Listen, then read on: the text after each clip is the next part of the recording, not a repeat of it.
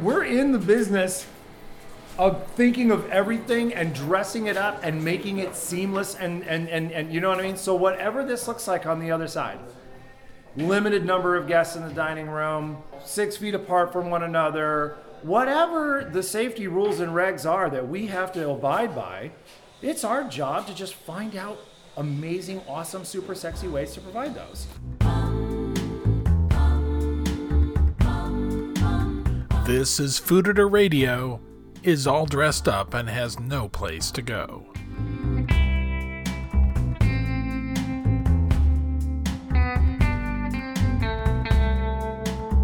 Many restaurant owners have had to close their restaurants. Michael Muser is still working on opening one. Muser and Chef Curtis Duffy's Ever is under construction as we speak in the West Loop. And so Muser is not only still building a restaurant on the assumption that we'll soon be able to go and sit in one for 2 or 3 hours, he's trying to anticipate what ultra-high-end dining will be like in the post-coronavirus era. Will we eat with gloves, sanitizer on the table, masks? Who knows? So although this is supposed to be a shelter-at-home podcast recorded by phone and Skype, when Muser texted me to come see Ever, I grabbed my N95 mask and raced down there for a tour, and to see what he thinks the new cool in dining out will be. But first, please subscribe to Fooditor Radio at the podcast app of your choice, and leave us a rating and a review at Apple Podcasts. Now here's my tour with Michael Muser on location at Ever.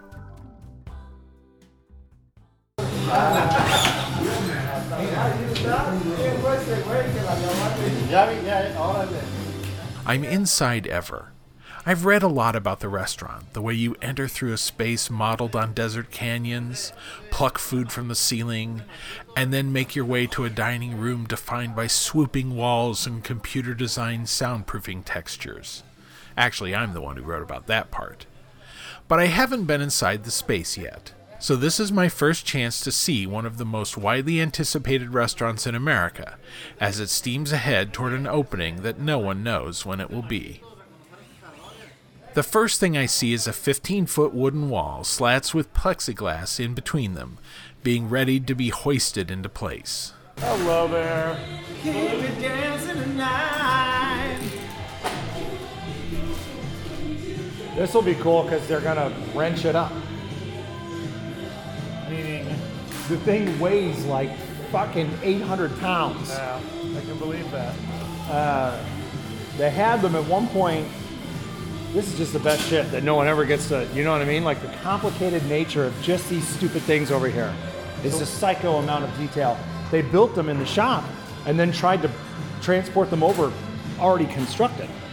It's one of the many reasons why we have a fucking 14-foot hole in the PDR wall right now, is so that we could get these kinds of things in, because bent, twisted versions of these are going up into these slats. Right, into the ceiling, right? I'm just trying to talk to different people who are experiencing this in different ways. Oh, no, I completely agree. In the middle of building a restaurant is definitely a different way. Oh, I can tell you this, it's been it's the most bizarre thing. It's so bizarre. It's so different. All of my friends are going through this at the exact same level, but they were up and running and they went through it in their way. They had to watch their family members inside their restaurant depart and the future. But for all of us, the future is such a big question mark. For us, we didn't have a restaurant yet, but we're like 70% of the way through when the COVID shutdown really hit. And yet construction is an essential trade as long as you keep everyone away from each other and everyone's all masked up and so on and so forth. So we're following all of those rules. So this amazing thing that I've been working on now for 3 years is we're getting pretty close to give birth to it. If you can. But for who? Who's gonna eat here? Yeah. I don't know yet. You know what I mean? Let me turn this down. Thanks, bud. Let me take you to the front. I'll walk you through as a guest would walk. Yeah, I was trying not to pay attention on my way in so I could have that experience. I know. We return to the entryway, glass doors that lead inside to the restaurant. So glass came in the other day, which was a big deal for us, right? I mean, doing something like this, there are, my favorite term right now, task dependencies. There's just, you know, like, what are you task dependent on? And, you know, you're trying to do your job, but you can't do 25 versions of it until, or parts of it until someone does their job. So you're totally task dependent on the millwork or a plumber or drywall getting done and taped and finished and all that kind of stuff. So mapping out and working all the task dependency issues is kind of where we're at, which is usually where you end up when you end up in finishes. All of the really nice things, the wall treatments, and you know, that's usually when the big artists kind of come in, like the guy that's doing our kind of eroded canyon walls, and the glass guy, and these mill workers that are here installing all this stuff, and the ceiling. Yeah. And the ceiling. Did you see the ceiling in its boxes? No. This is so great, Mike. I'm so happy you're here. You get to see this. Look at the fucking ceiling. No one has written more about your ceiling than me. I know. Oh, down there. And there's like 26 more boxes. It covers that whole side over there. Yeah. But we can't install it until the millwork is finished and installed, because the millwork disappears up into the ceiling. Right. At every angle of the restaurant. So you can't really, you can't hurry it. Yeah. The ceiling is task dependent on the millwork getting installed. And the millwork getting installed was task dependent on the guy doing the walls and finishing those. So this is front service area here. And, trust me when I tell you that all the FOH, myself and Amy and John, we're all working on like how this will change, how this process will be modified. You know, we're in the business of thinking of everything and dressing it up and making it seamless and you know what I mean. So whatever this looks like on the other side, limited number of guests in the dining room, you know, 6 feet apart from one another, whatever the safety rules and regs are that we have to abide by, it's our job to just find out amazing, awesome, super sexy ways to provide those in an effortless fashion. So when the client walks in and we all have to, you know, do what we need to do to keep each other safe, that all of that's allotted to. So we weren't thinking this obviously in this area prior to COVID, yeah. But now, when you enter the store, the storefront doors into this foyer area, you know, we're gonna make sure we have a custom fabricated table built right here with our Ever logo kind of reverse embossed into the plaster that goes on, because this is gonna look like one of those cave walls, basically. And a really awesome tabletop up here. And I promise you, it will have everything you need to make yourself feel okay before you open that door and actually enter this restaurant. So it's gloves, masks, sanitizer. Mike, I can promise you, if it makes you feel good, I will have it. If it makes you feel safe, and it makes you feel comfortable, and you know, it makes you feel like whatever sets you at ease. That's our job. It's our job to set people at ease. So, you know, we're just having to modify it and be creative and try and imagine what things will be like in 3 to 4 months. Yeah. If and when. If and when they open everything back up. Or, you know, slowly start to crack it open. So the greet is in this area, and then walk down this path here. This is where food dangles from the ceiling at. Yeah, well, this corner section here, which is totally cut out, it changes, right? So when this is finished, all you will know of the space is that eroded canyon wall, very rock and stone. You can see the ceiling is going to be done in the exact same fashion. It's a very kind of echoey experience, you know, as if you're walking through a kind of a cavey wall experience. And then you come to this area in here, and the thing just completely changes from head to toe. Everything in this area here is full millwork. It's a very soft environment, and it's in this area here where we will explore hitting the pause button prior to you walking into the dining room and having a bite of some kind. We'll make sure that what we're offering in this room is totally kosher for everyone. You know, we'll make all the moves. and take all the mystery out of it so that when you want to eat something, you feel good about it, you know? Yeah. But yes, the emotional side of this was to, you know, in our experience, when people show up to a thing like this, they're very like excited about it. And people are often, believe it or not, they're kind of nervous when they get in. They have no idea what's coming. They have no idea what to expect. And we like to set them at ease prior to them hitting that chair in the dining room. And so this is kind of like an effort of us to kind of Willy Wonka them, you know, just stop, have fun, pluck a thing off the wall, look up, there's stuff hanging from above you, ping, pong, pong, pong, you know what I mean? You have these little bites and nice little fun moment. And then Maitre D continues to walk you down this path. You go down this cave wall, gets all crazy narrow here, and then it opens up and kind of jettisons you into the dining room.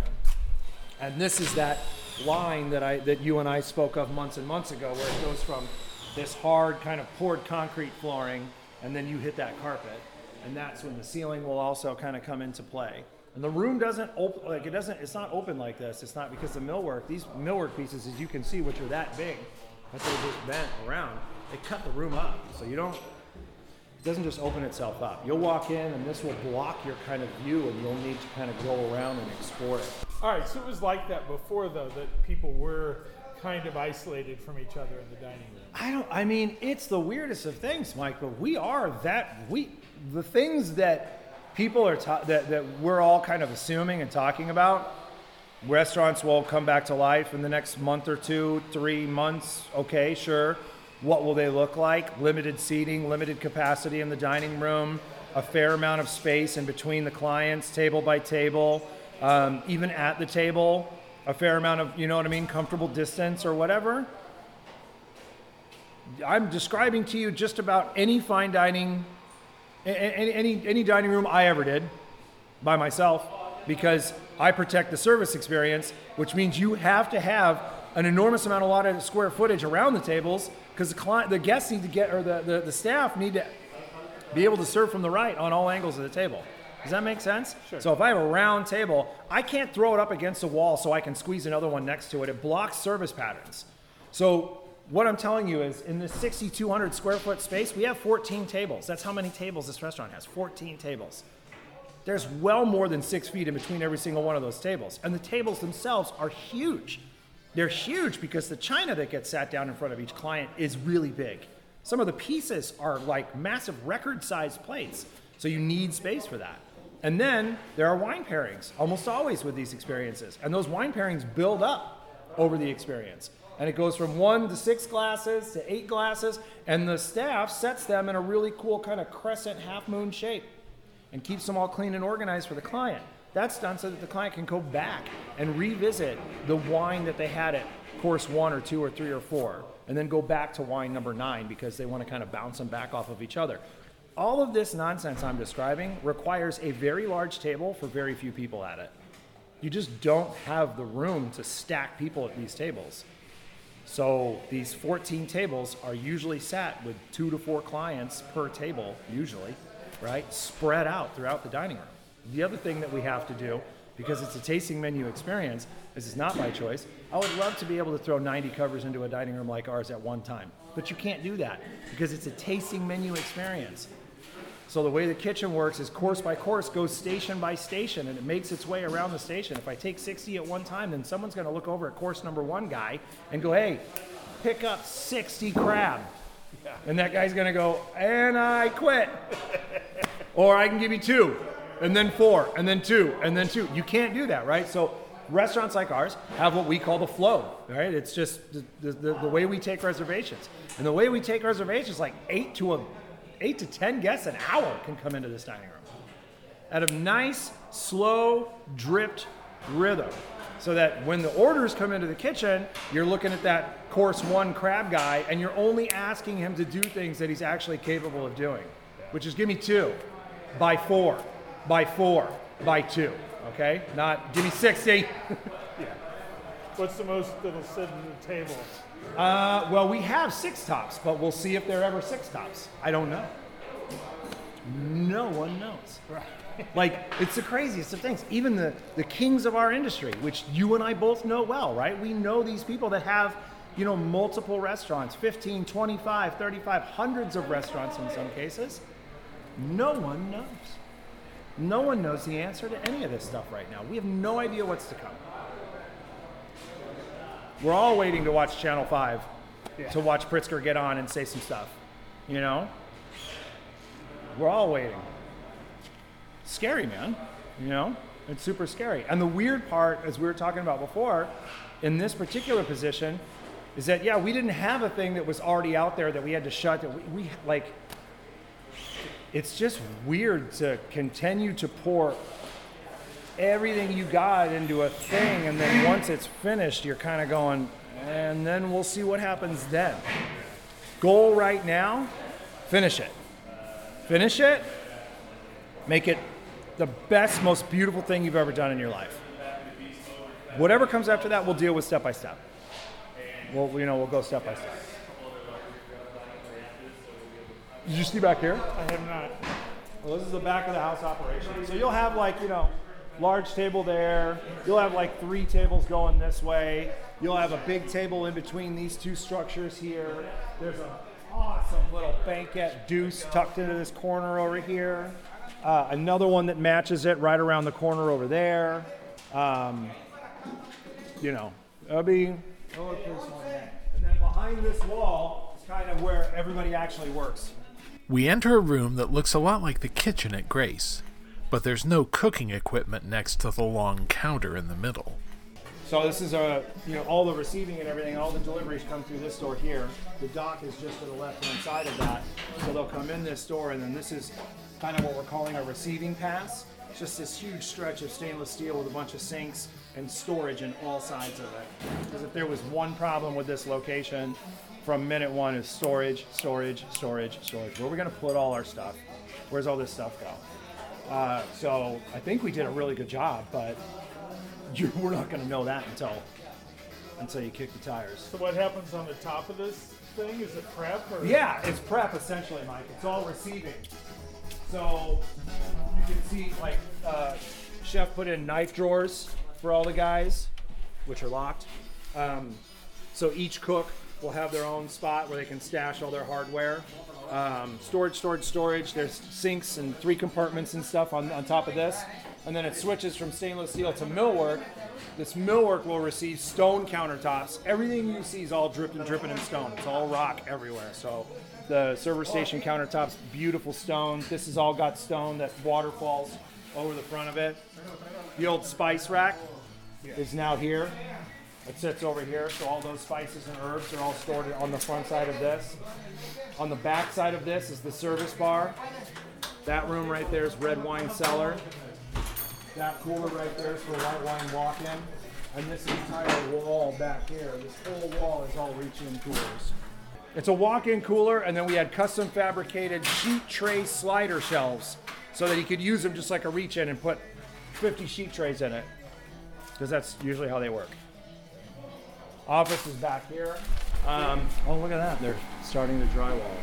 I love it. Those little niches?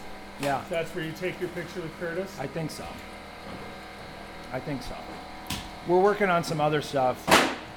But yeah, until then, I mean, again, we'll see what the world looks like, you know what I mean, when we reopen restaurants and all that kind of stuff. But yeah, as always, when your experience is over, you are always offered a tour to see anything you want.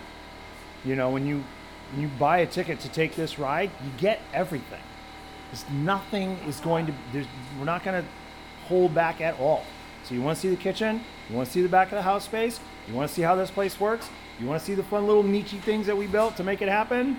I am really excited to show you, because the past 2.5 years of my life have been, you know, making these little calls, and so they're fun to show. So yes, when the guest is done, they're offered a tour. If they want to say hi to Chef really quick, absolutely. I'll take them from the dining room. We'll go back into that service area back there, show them some fun stuff back there that we've made, come around to the kitchen, come in and say hi to Chef, and then exit out this way. But we also have we're not really exactly sure what we're going to do with that little lowered moment there, but that might be a nice little stopping moment too for clients. Which one? Right here. This little moment right here. Ah. Because this is stone. You can't see it, but it's the same stone that's on the kitchen countertops. And it's nice. It's beautiful. It's really fleshy, veiny, white stone. So this is like a pass. It's like a little window into the kitchen. Kind of, yeah. I'm not exactly sure what we'll do here, but this was another moment of, you know, they want to say hi to chef, or they want to see what's going on in the kitchen, or they want to get an eye into the kitchen. Because this kitchen is not exposed to the dining room. It's totally muted out by all the window treatment that goes in front of the kitchen. So there will be a window and it will glow, but you can see how the striping and the etched moments inside the glass cut everybody out. So you can't really see in the kitchen until you actually get back here. And then private dining room sits right over here.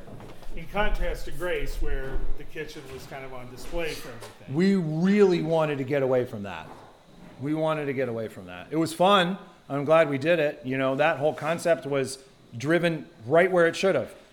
I wanted a big aquarium where, you know, all the chefs would swim back and forth like orcas.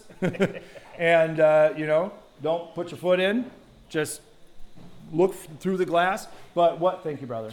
But what that ended up being essentially, hey, Chef de Cuisine Justin Selk, how are you? Hey there, how are you doing? When was the last time you saw Mike Ever?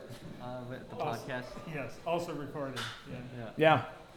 Mike and I don't do anything unless there's microphones on now. Exactly. We're podcasters. We're like Madonna.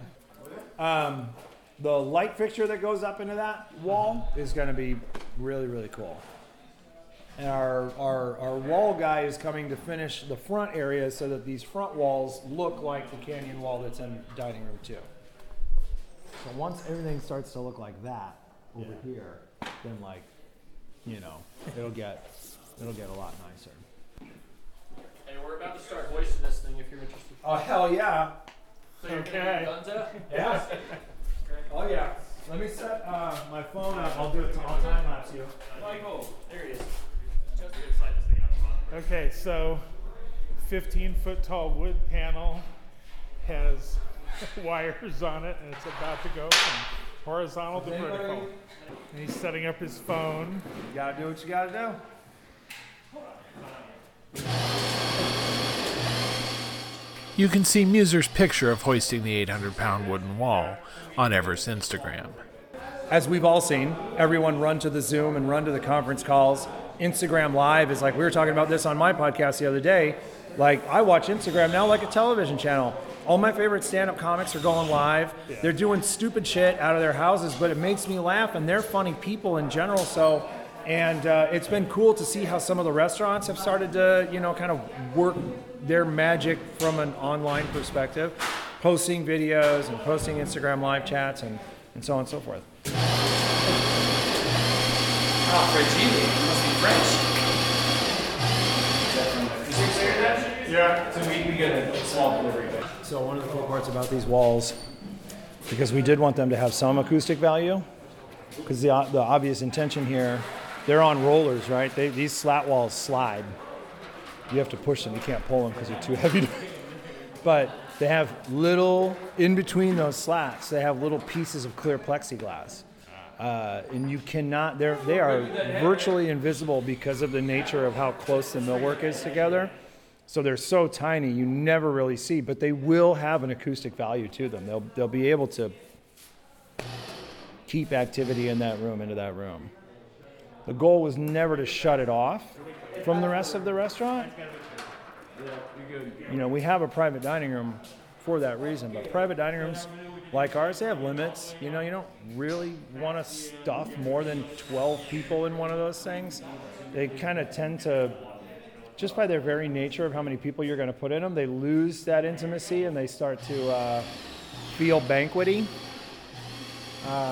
So this was our answer to that.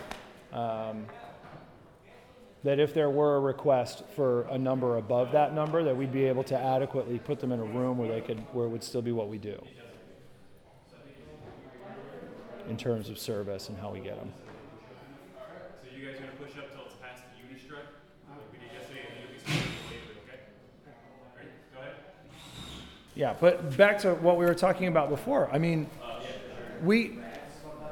Any one of us that's been to one of those bigger restaurants, right? The big steak houses or whatever, we've all had those experiences. 6 to 8 people at a relatively smaller table than 6 to 8, you know, at a 5 top. Everyone's crammed in. Rooms on Saturday night fully packed with patrons, tables slammed. What is going to happen to that model? You know what? The impact for somebody like us, assuming we get this thing open and restaurants are allowed to do their thing, you know, we can muddle along at lower covers. It's kind of what we're built to do. But if you and I have a restaurant where we've built, it's custom, it's sitting at like 600 to 800 covers on a Friday or a Saturday night, and you and I both know restaurants that do those numbers. Yeah. No, what does the future look like for that business model? Yeah, no, I was thinking about something like Gibson's Italian, which I went to a while back. I mean, you're packed next to people like sardines the whole time. Dude. That's part of what you go for, is to feel part of that activity. I don't want to make anybody mad, but like a year or so ago, I had dinner at Chicago Cut. I mean, the service pattern reminded me of medieval times. There are just like waiters walking around, Jersey Claw and Bordeaux glasses, just shimmying their way in between two guest chairs, you know? Their butt just rubbing against the back of somebody's head because they're just trying to get to a table. I don't know how much, I think that's gone. Yeah. I think that's gone.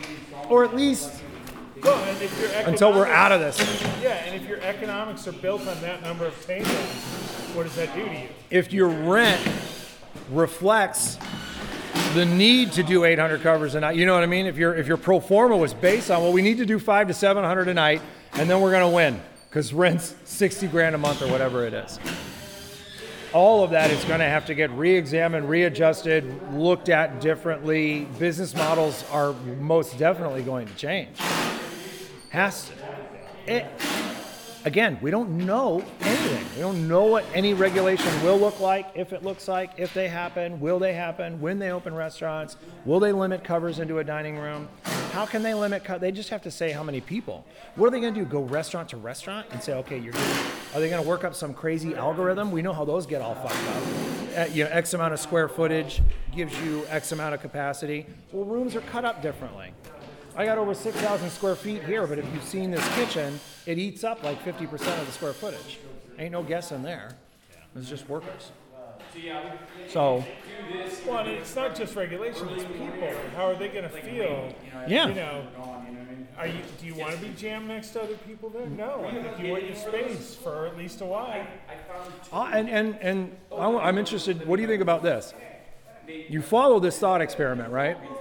If the city and the state regulates and limits the number of people that can be at these rooms, that will limit the ability for people to come into these rooms. I often think of things from the restaurateur side, because we're built to just want more covers and do more because it's just such a survival business. I think there is a side to this that will make a reservation at a restaurant one of the hottest commodities in the city, because there will be limited available, right? If restaurants, well, yeah, but there I foresee, again, we're assuming the demand just evaporates, and or they're so scared that they don't want to come out. I know a lot of people that are just dying to come out, a lot, and have a dinner somewhere. And I'm just saying that there is a chance that, like, you might call me up one night and go, holy Lord, Muser, I got a reservation at RPM Italian. Holy shit, I've been trying for weeks and I finally got one. Because those restaurants, possibly, in this thought experiment, will only be able to accept a set number of reservations for the evening. They'll be limited.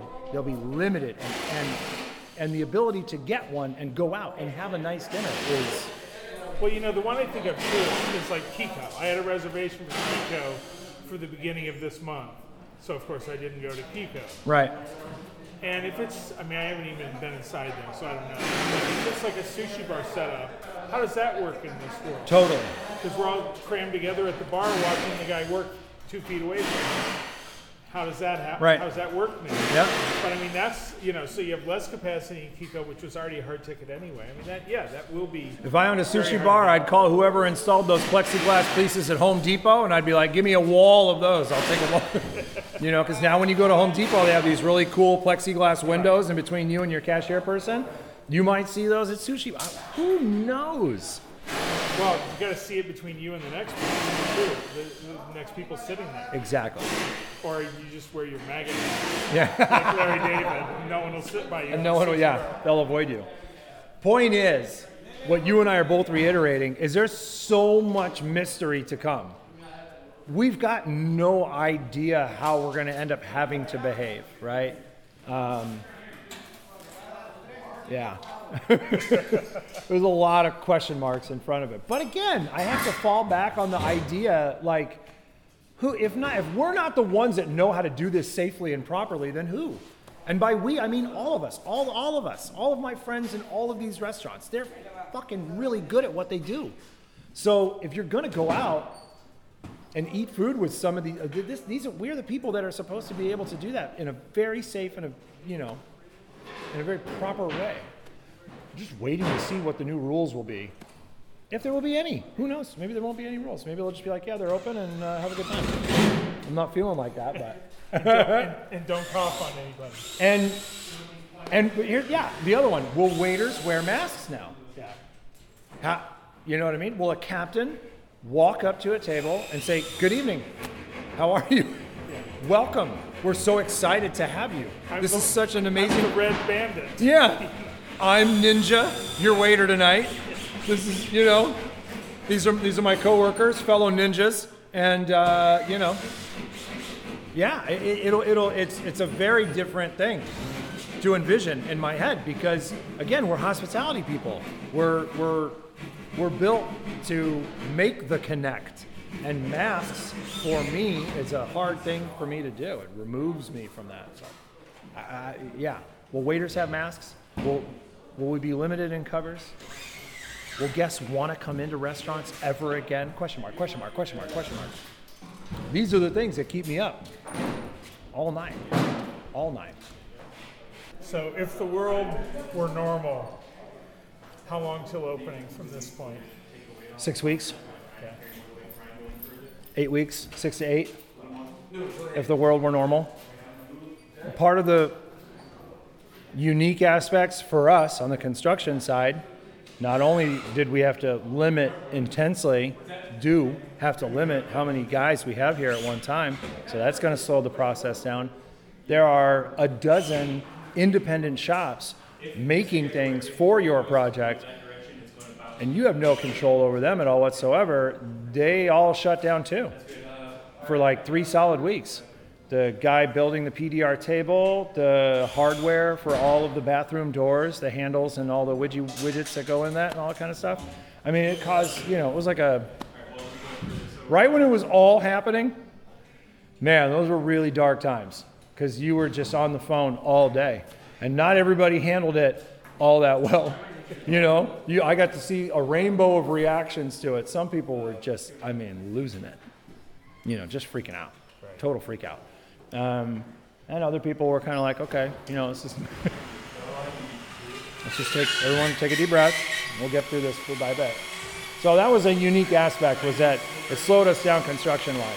I would say from where we sit now, if times were normal, 6 to 8 weeks, but it could be longer than that.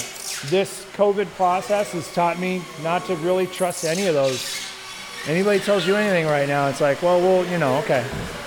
Well, I think another thing, too, is we've all kind of shrunk our lives to what's achievable. It's all these people cooking at home and all that stuff. It's like, I'm just going to focus on this thing that I know I can do because I'm not in charge of making a vaccine. But you are in charge of a big thing, if not a vaccine, so. Yeah, not coming to the site. Not coming here is not like, there were a lot of things that had to continue to get done. And what is it when you, in AA, right? Where it's like, I will control the things, or what do they say? Like, I will worry about the shit I can control and not worry about the shit I can't control. And really that's what this has been about. Okay, fine. We have 60 things that we need to do today. And 50 of those things are completely, we can't. What are the 10 things we can actually control today? And let's focus on those. And yeah, when you run out of those, go play video games. But stay vigilant, and when the other things come back online, jump on those. You know, it's been a test of patience for which, as you know, I don't have a lot of patience. Unusually poorly suited. I am, yeah. It's not, anyone that knows me knows patience is not a strong suit of mine. And I like to say the word now a lot. And that's not something you can say during the COVID time. Nothing is now. Everything is, you know, let's see, let's wait. You know, as soon as this person gets back and blah, blah, blah, blah, blah. Yeah. And also, too, you know, Zoom is great and conference calls are great, but when you're dealing with the complexity of this kind of stuff, you gotta be here. You gotta all be in the same room. You know, you got five guys going, well, you know, the six wires and blah, blah, blah. And come on, everyone's got to be staring at the six wires to go, it's that one right there. Pull that one, plug that one up, or whatever. So it's been challenging in that sense. 6 to 8 weeks if the world were normal, but it ain't. You know, like everyone else, we're waiting to hear from the city as to what the new set of terms will be for restaurants to come back online. But I will say that my anticipation of some of those regulations, I mean, we're kind of built for those. You know, we're kind of built for them. And economic times being what they be, we'll weather those. We always, you know, come on, we'll, you know, jump on the roller coaster ride. Here we go. We'll be slow for a while, fine. We'll weather it, you know. I think it won't be because of, I mean, if you're slow, it's because people are freaked out about restaurants in general. Agreed. You know, you're obviously number one on the hottest openings of spring, whoops, summer, maybe fall of 2020. But, you know, will people feel comfortable in a big room? I mean, it's probably, this is where you have to get your story out about it being socially distanced by design within the restaurant. Totally. But also, too, I would remind, I think we'll all have to jump on this bandwagon a little bit, that we as restaurateurs and restaurant professionals need to do a really good job of reminding the general public, hi, we are your food professionals. We are the ones that go to school every year and have credentials that we have to maintain all the time. We're the best at serving you food safely. I understand everyone's very trepidatious right now, and I get it. We're all there. Just explain it to me. But we need to start to remind people as best we can that this is exactly what we do. Serving people food safely is my job. All of our jobs. It's fucking what we do as a profession. So we'll just have to be really good at making sure that the guest knows. You know, like in our room sometimes, you know, we're always in the business of finding sexy service moves to make in a dining room, like, you know, a captain putting a serviette behind their back while they're at the table and a back waiter flying by them like Tom Cruise buzzing the tower and snatching that napkin from their backside. And the captain never removes focus from the client. They're always talking to the client, and that person just, you know what I mean? Like little sexy moments. Sometimes we do moments like that, make them more obvious so that the client can see. And I think that on the safety front, moving forward, we just have to do a really good job of making those moves that the client can see and digest and go, that's awesome. Look at all that. I get to wash my hands, I get to this and the other, and da-da-da-da. And look at the staff. Look how the staff stays constantly in border of whatever rules and regulations they have.